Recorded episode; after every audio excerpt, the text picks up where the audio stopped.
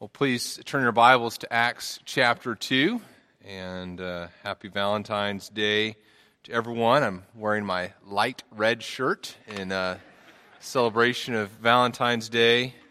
I am, I am the pastor of love, is my nickname, and it's great to be able to celebrate uh, God's love on, on Valentine's Day. And, and so, if you're there in Acts chapter 2, if you would please stand with me as we read God's word together.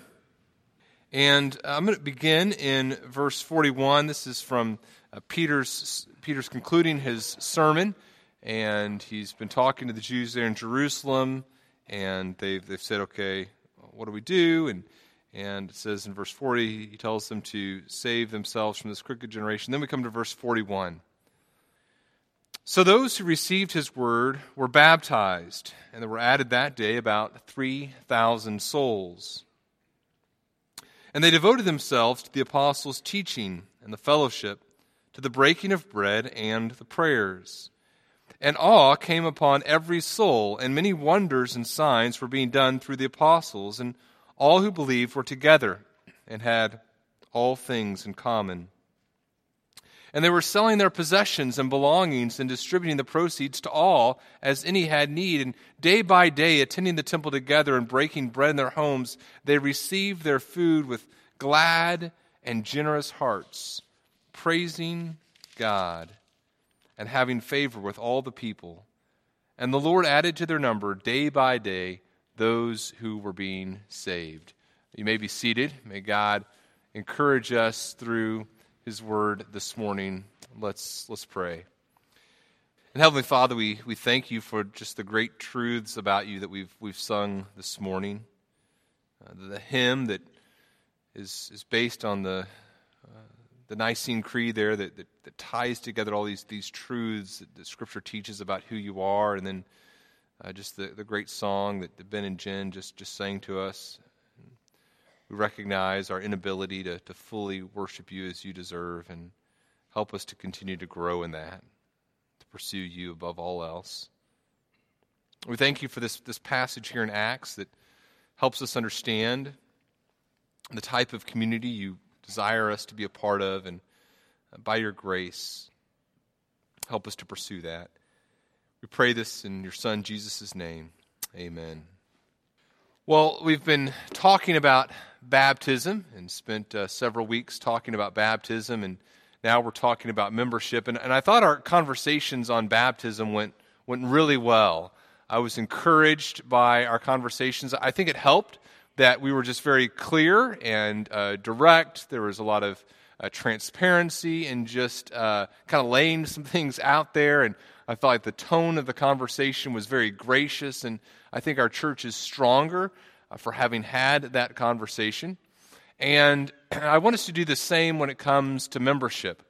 As we have this conversation about church membership, that God would help us just to be very clear in our communication, direct in our communication, transparent and, and gracious, that we would have a, a time of talking through these things, and, and at the end of the time, uh, God would have us be a stronger church as a result of this conversation as well. And so as I kind of begin, there's, again, just want to lay these things out on the table so that we're just, again, being transparent and, and real with one another. Uh, there's kind of two main issues that I, I, want us to think through as we talk about church membership. There's a lot of, of secondary issues that, that hopefully we'll, we'll talk through as we talk about church membership, but, but two, two primary issues that I, I think we need to address. And, and one is this reality the reality that there is a significant portion of people who are uh, coming to Bethany Community Church, who are committed to Bethany Community Church to one degree or another,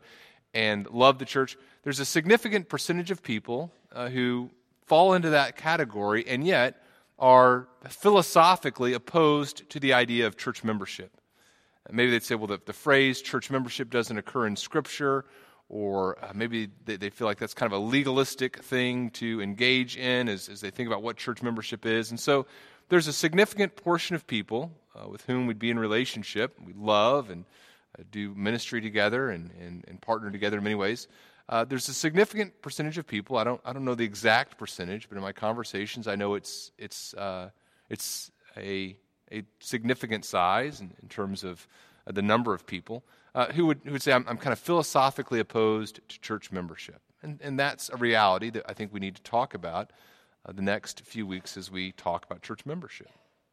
And then the second issue that we need to, to talk about and, and deal with as we think about church membership are those who may not be philosophically opposed to church membership, but we might be opposed to church membership in terms of practicing it.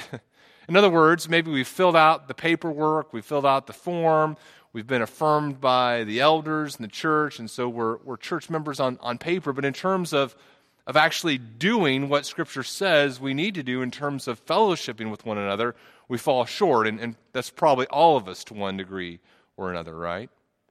So, when it comes to talking about church membership, even that phrase, church membership, can be a, a little bit of an obstacle. To those who are philosophically opposed to church membership, saying church membership can be an obstacle to them because they think church membership and they think something unbiblical, like that's a, a thing that's unbiblical, and so it can be kind of an obstacle.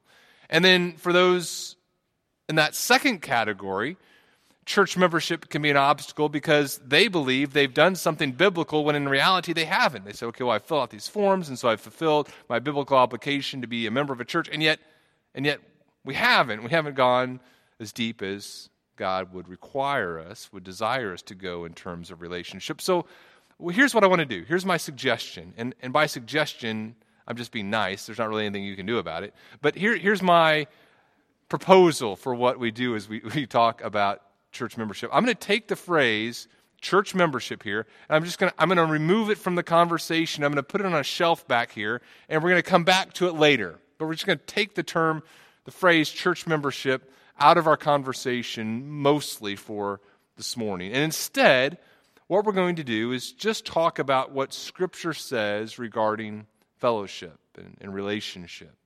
And then uh, next week, I'm going to bring church membership back, dust it off, and we'll talk about how church membership helps us fulfill those things. But I want us to talk about fellowship and, and what I think is meant by church membership. But I, I think that phrase, church membership, can be unhelpful in the beginning of our conversation. So I want to kind of remove it for just a little bit, and then we'll, then we'll bring it back.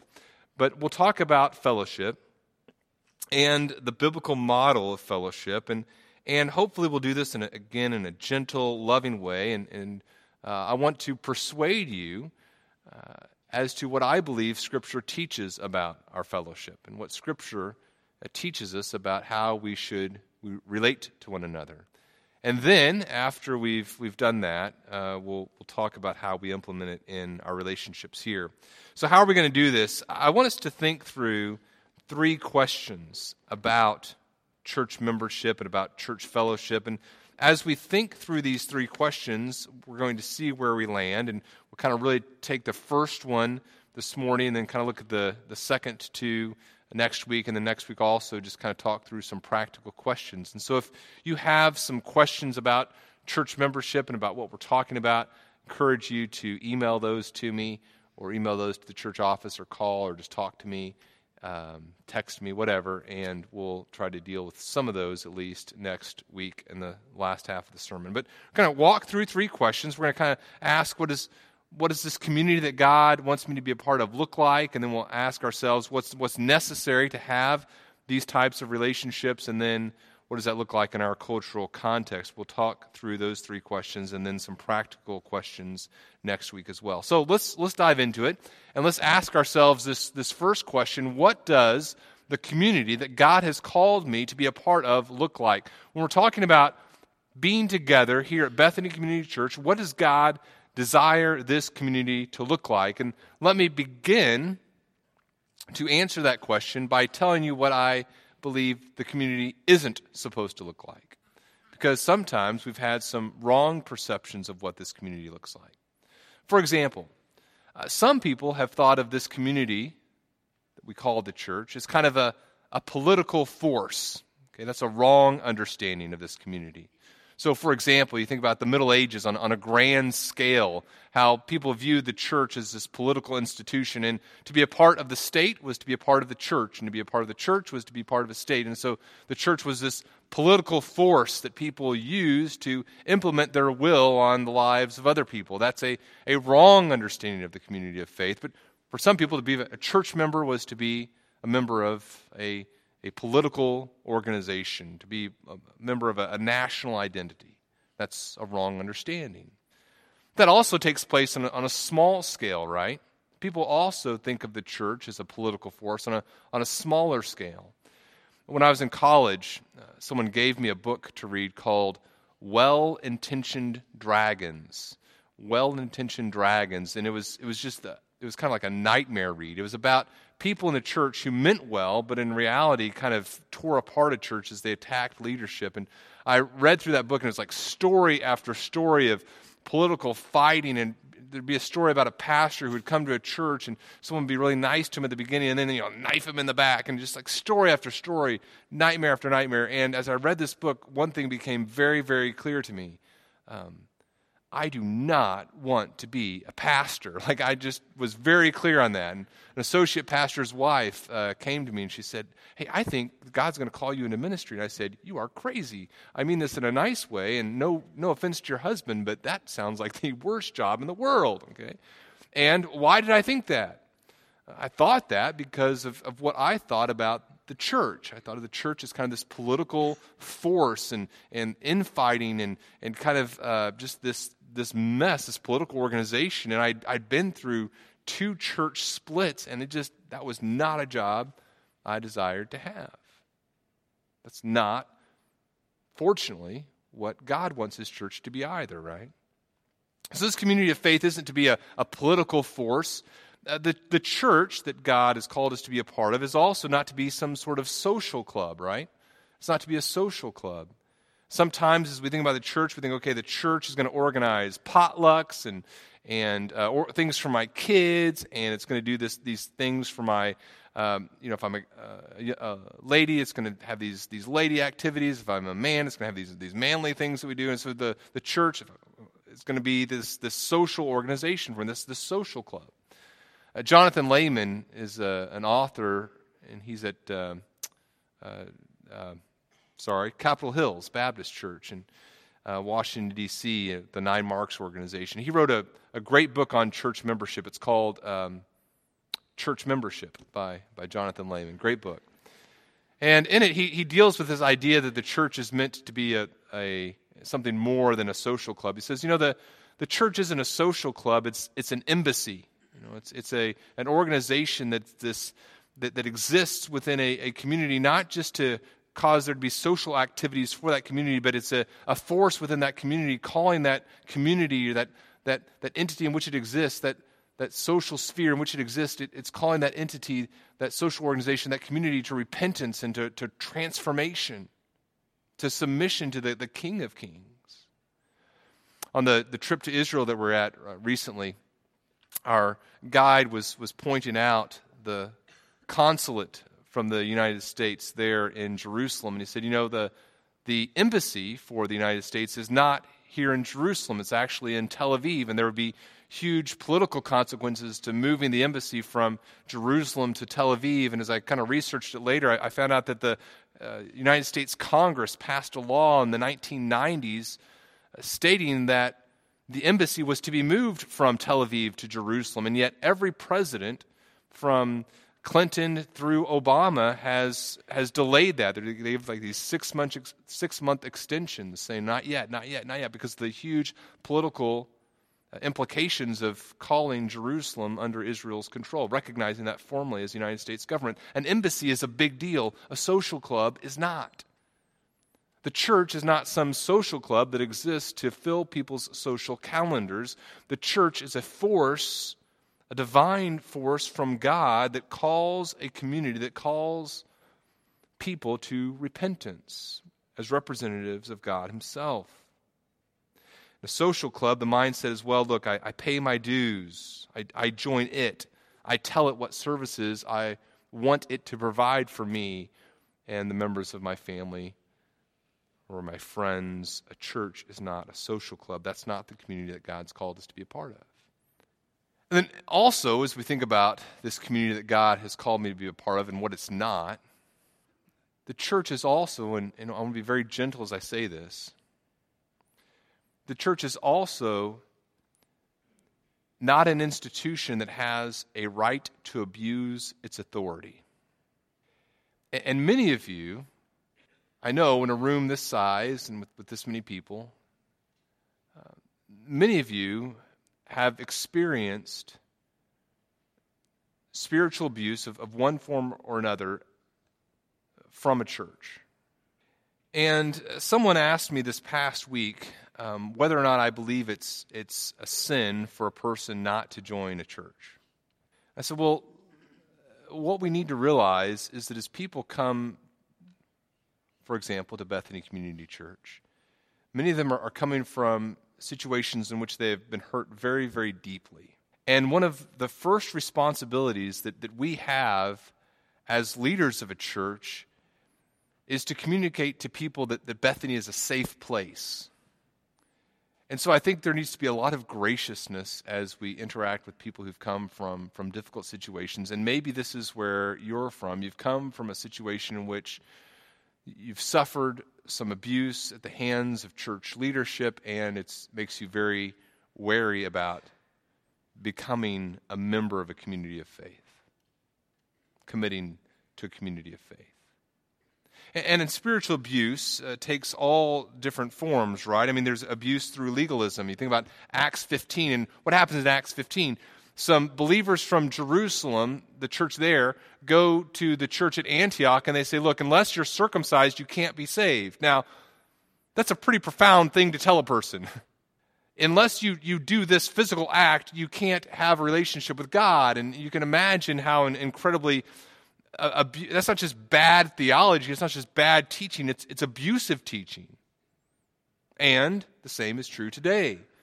Oftentimes, people will take some guidelines for their life that might be helpful for them, and they'll say, oh, those things are prescriptive. You have to do these things as well. You have to dress this way, act this way, do these certain things in order to have a right relationship with God, and that can be abusive.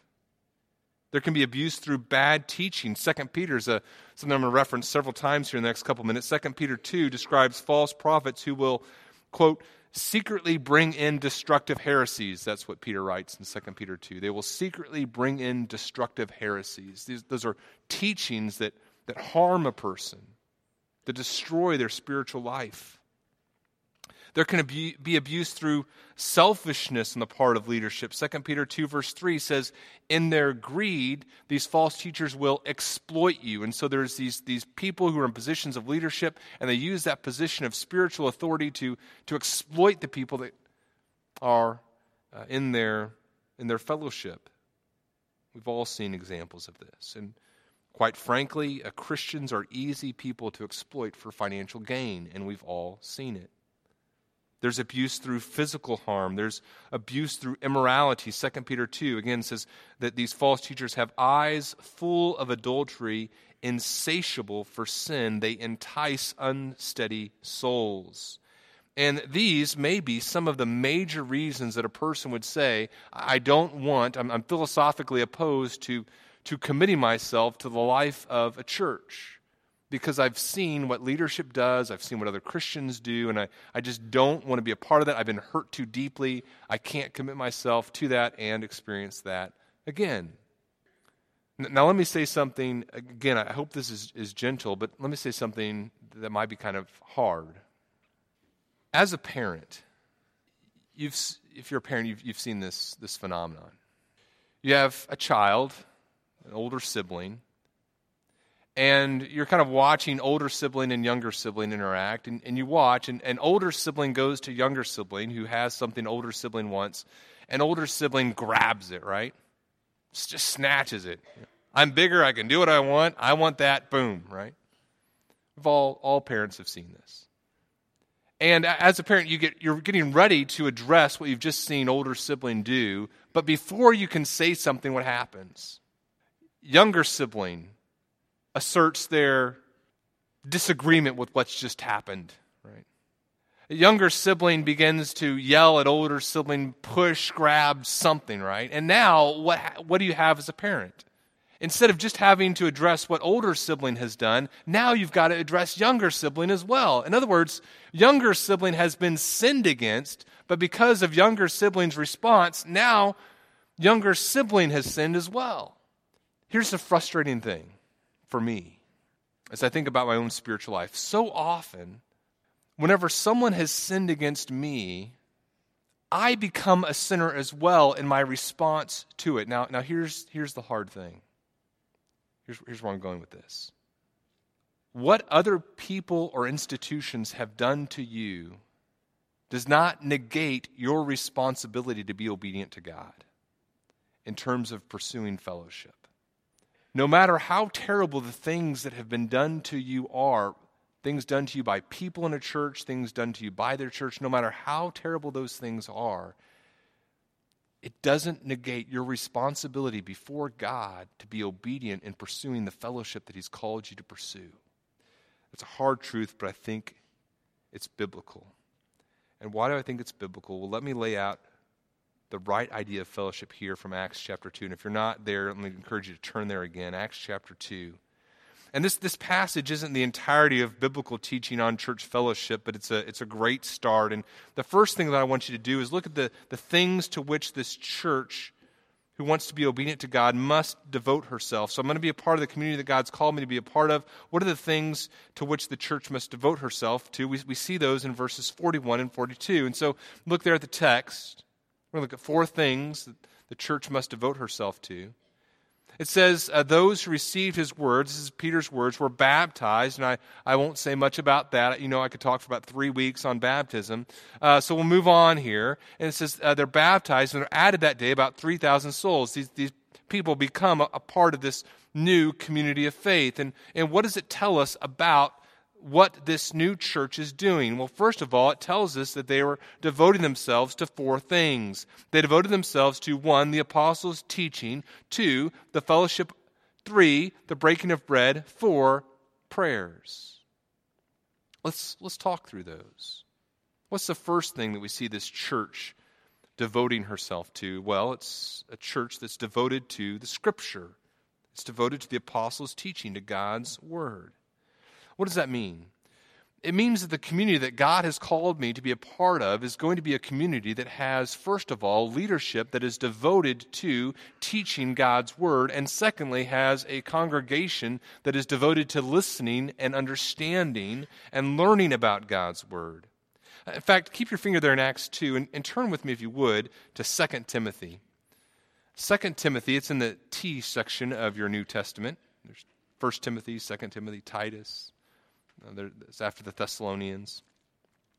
And as we uh, look at 2 Timothy, starting in chapter, start in chapter 2, 2 Timothy is one of the most uh, influential books in even in Scripture that, that have helped me understand what my task is as, as a shepherd, as a teacher. Paul says uh, in verse 1 of 2 Timothy 2 You then, my child, be strengthened by the grace that is in Christ Jesus verse 2 and what you have heard from me in the presence of many witnesses, entrust to faithful men who will be able to teach others also. And so, this is his task. Timothy's task as a teacher is to, to take what, he, what he's learned and entrust it to other people as well. You come down into chapter 3. In chapter 3, he talks about false teachers and uh, the things that characterize these false teachers. And he tells Timothy in verse 10 of 2 Timothy 3 I want you to be different and then we come to verse 14. This is 2 Timothy 3, verse 14. But as for you, Timothy, continue in what you've learned and have firmly believed, knowing from whom you've learned it and how from childhood you've been acquainted with the sacred writings, that's Scripture, which are able to make you wise for salvation through faith in Christ Jesus. And then he gives us this great theological statement about the nature of Scripture. All Scripture is breathed out by God and profitable for teaching, for reproof, for correction, and for training in righteousness, that the man of God may be competent, equipped for every good work. What is it that Timothy is to do? He is to be a, a, person who's convinced of the things that he's learned in Scripture because it's in Scripture that we have the ability to know who God is and be equipped to do everything spiritually that God requires of us. That's what we mean by the sufficiency of Scripture. There is nothing that God desires us to know or do or to, nothing he desires us to be that can't be found in his word. It is completely sufficient for us to be completely obedient to him. That brings us to verse 1 of chapter 4, right? What does Paul tell Timothy then? What's Timothy's job? He says, I charge you in the presence of God and of Christ Jesus, who's to judge the living and the dead, and by his appearing in his kingdom, here's your task, Timothy preach the word.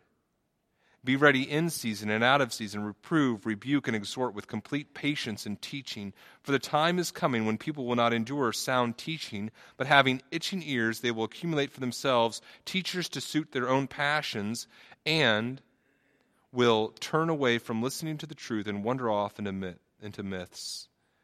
As for you, always be sober minded, endure suffering, do the work of an evangelist, fulfill your ministry. One of the most fundamental questions that a church asks herself is What is my source of authority? To whom will I turn as I try to understand what it is that I'm to do and how I'm to engage in ministry? A few years ago, uh, one of our elders, uh, Kevin Martin, gave me a, a, CD of a talk from a conference, and it was a, a former pastor who was speaking. And uh, this this pastor, Kevin gave it to me, and he said, "Hey, I want you to to listen to this, and may, there may be some some helpful things to glean from this. And start listening to it, and the guy, this this pastor, starts talking about how within his his first leadership team that he had, there kind of there was like this coup and they began to like turn against him and and I can't remember how it all ended but you know maybe he got fired or almost fired or the church I mean it's just really really bad and I'm listening to this thinking why did, did Kevin give this to me? I mean, what is he planning? Uh, or like, is he warning me? Hey, guy, hey, Daniel, watch your back. Uh, but then I kept listening to it and, and realized that uh, the last half was really the, the, part that he wanted me to, to grasp. The, the last half, this, this pastor begins talking about what he did with his next leadership team he realized that the split that had occurred among leadership had been due to the fact that there were, there were competing sources of authority. A situation would arise, and half the guys thought this, half the guys thought this, and there wasn't unity in looking to God's word. And so, what this pastor did, and what we did for a little while as, as elders, for, for a little a season here, was he would he would do this. He would take a scenario in church life. Say, imagine that a parent was going through this situation, or imagine a teen in the church was going through this situation, or imagine a married couple was going through this situation. And he'd lay out this scenario and he'd say, okay, now, elders, now, leaders, let's, let's spend a few minutes here at our meeting talking about what scriptures relate to this issue. And so all the leaders would share scriptures. Okay, now, based upon what Scripture says, let's come to consensus about how we as leaders would handle that. Now, how did that help the church? It helped the church as it created a sense that the first thing that a leader does is turn to Scripture. It doesn't matter what the situation is. The heat of the moment, we can kind of get distracted by what people are involved or our emotions are involved, but it, it helps leaders say, okay, we're going to focus on what Scripture says first. It also uh, gives leaders the, the practice of, of dialoguing together concerning what Scripture says and coming to consensus and being committed to say, okay, no matter what our personal preferences would be, no matter how we desire to handle the situation on our own, we're going to submit ourselves and one another to God's Word. It's a beautiful exercise and it helped tremendously. Must be a church that has leaders committed to this and, and uh, an entire congregation committed to this. Acts 17:11 talks about how as Paul and Silas came to Berea, how the, the Jews in Berea were more noble than those in Thessalonica who'd rejected God's word. It says, these received the, or the Jews in Thessalonica who'd, who'd rejected, it says, they, these Bereans received the word with all eagerness, examining the scriptures daily to see if these things were so. How do you evaluate the health of a church? Ultimately, it's not first the worship ministry or the youth ministry or the Bible studies. The, the, the fundamental thing I think you look at as you begin to evaluate a church is how is this church handling God's word? Are they devoted to it? You also see here in this, this text, the church, the second thing, they're devoted to Scripture, they're also devoted to fellowship. Now, what does it mean to be devoted to fellowship? Well, it means more than just saying, hey, I, I like to hang out at the pool with these guys and, and do barbecue. And as we're having barbecue, hey, we're doing fellowship. This is awesome. The fellowship goes more than that, right? It's deeper. It's a heart attitude toward one another. 1 Peter 1 says, uh, this is verse 22 of 1 Peter, having purified your souls by your obedience to the truth for sincere brotherly love, now love one another earnestly from a pure heart. And then that heart attitude of love toward one another manifests itself in real, tangible, sacrificial ways. Romans 12:10 love one another with brotherly aff- aff- affection and outdo one another in showing honor. How, how awesome is that to have a church full of people who are trying to outdo one another in showing honor and preference for each other? That's a biblical model of fellowship. 1 Peter 4 Show hospitality to one another without grumbling, as each has received a gift, and all of us who are believers in Jesus Christ, who've placed our faith in Christ, have received a, a spiritual gift. He says, as each has received a gift, use it to serve one another as good stewards of God's varied grace. Don't use your freedom as an opportunity for the flesh, Paul writes in Galatians 5 but through love serve one another. Later, Galatians 6:10, as we have opportunity, let us do good to everyone, and especially to those who are of the household of faith. And so, what does this community that God has called me to be a part of look like? Well, first of all, it's a community that's devoted to the scripture, and secondly, it's a community that is devoted to fellowship. We are devoted to sacrificially caring for one another. As we come into relationship with one another, our desire isn't just to kind of have some friends that we enjoy doing things socially with, but as we enter into this relationship with one another, we recognize I have the responsibility, the divine responsibility to devote myself to the well being of every person who is a part of this church. Number three, as we think about things that we're devoted to, there's also a devotion to, to corporate holiness. Now, it says here that they're devoted to themselves to the breaking of bread. He's talking there about communion, and we'll talk more about communion and Lord's Supper in a couple weeks. But what do we know about communion? 1 Corinthians 11 tells us that a person is to examine himself or to examine herself as they begin to partake of the Lord's Supper. And so, this, this process of, of being devoted to the Lord's Supper meant there was this, this process of being devoted to corporate holiness as the people came together, a, a um, desire not just to live as they were, but to continue to pursue sanctification. Galatians 6 says, Brothers, brothers, if anyone is caught in any transgression, you who are spiritual should restore him in a spirit of gentleness. Keep watch on yourself, lest you to be tempted. There's a devotion to Scripture, there's a devotion to fellowship, there's a devotion to corporate holiness, to the, the, the body of Christ, holding one another accountable to pursue holiness. And there's also here, what else? A devotion to prayer a devotion to prayer. And as we've gone through Ephesians, the Gospel of Luke, as we've gone through First John over and over again, we see that prayer is essential to do the ministry that God has called us to do. And we see that a sovereign God not only ordains the ends of what he's going to accomplish, but he also ordains the means, how he is going to accomplish what he's going to accomplish. And here's the truth that this church recognizes here in Acts 2, and a truth that you and I must acknowledge as well if we do not pray, God will not act. If we do not pray, God will not act. God is ordained he's, the, the end, He's sovereign, absolutely, but He's also ordained the means by which He'll accomplish what He's going to accomplish. If we do not pray, God will not act. These are the things that this church is devoting herself to in Acts 2. And then we see the fruit. There's four fruits here of this devoted church. First of all, there's an awe of God, right? It says in verse 43, look at the text, awe came upon every soul. That's this, this divine reverence. That the word there can also mean fear. There's a fear of the holy. And as a church is committed to these things, devoting herself to Scripture, devoting herself to God's Word, devoting herself to fellowship, devoting herself to corporate holiness, devoting herself to prayer, as a church devotes herself to these things, the result is, is an awe of God, a fear of God, a reverence for Him. A second thing that exists here as a fruit of this devoted church is Holy Spirit empowered ministry, right? Holy Spirit empowered ministry. Look at verse 43 again. It says, And many wonders and signs were being done through the apostles. And we, we know from the book of Hebrews that there's some special ministries that exist here in the early church. But, but even still, we know as we go through the rest of Scripture, that doesn't mean that's the end of the Spirit's work. We, we see evidence of the Spirit's work and changed lives, lives being changed in a way that only God could accomplish. We see the fruit of the Spirit love, joy, peace, patience, kindness, goodness, faithfulness, gentleness, self control fruit of the Spirit being manifested in lives. There's Holy Spirit empowered ministry as a fruit of a devoted church.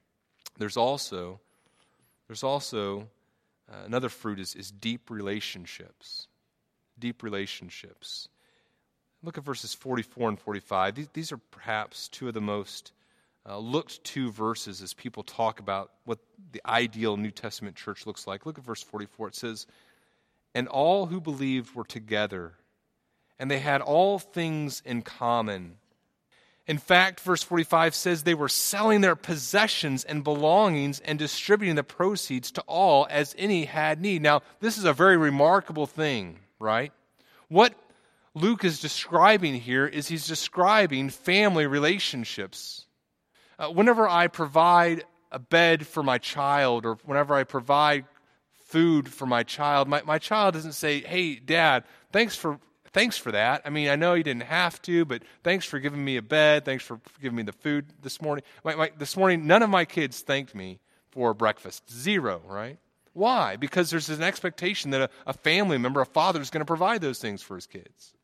If my parents are in some financial need or some physical need, there's a right expectation on their part, I hope, that I'm going to help meet those needs, right? Why? That they're family. Now, here's the amazing thing that takes place in the first century church. The relationships they have with one another become family like relationships. There's this recognition that if another believer is in need, I have a, a family obligation to care for him or her. It, it is so profound that if I have a possession and selling this possession would enable me to meet this physical need, my responsibility is to, to sell that thing that I have to meet their physical need. That's the level of joyful obligation I have in the first century church in the lives of other believers. Now, the same is true for you and me. The type of community, I, I, want, I want, us to grasp this, this so carefully because um, filling out a church membership application doesn't cut it. God is calling us to something much, much deeper here, right? I have, as you come in and are part of this community of faith, I have an obligation to you like you are my, my brother or my sister or my child or my mother. There is an obligation I have, and when you are in need, I have a responsibility to meet that need. That is the level of our relationship. That's the community that God has called us to be a part of. These are deep relationships. It's an exciting part of this passage that we read. It's not remarkable when you do this for family or kids, but it's remarkable when you do it with people that you don't even know that well, or people that you don't have a societal obligation to care for. And finally, another fruit here is this joy in fellowship. There's just joy in fellowship with one another and, and with God. God. God is glorified as these believers experience joy in relationship. And we see them here in, in, in this passage just enjoying being, being together. It says they're, uh, they're day by day, they're attending the temple together, they're breaking bread in their homes, and they receive their food with glad and generous hearts, uh, praising God and, and, having favor with all the people. In other words, there's not this, oh, I got to care for these people, we got to hang on the temple, we got to break the bread together. There's joy in fellowship, there's joy in relationship. So, here's the second question that I, I want us just to, to introduce. If, if, if we can all agree, this is the community that God has called us to be a part of.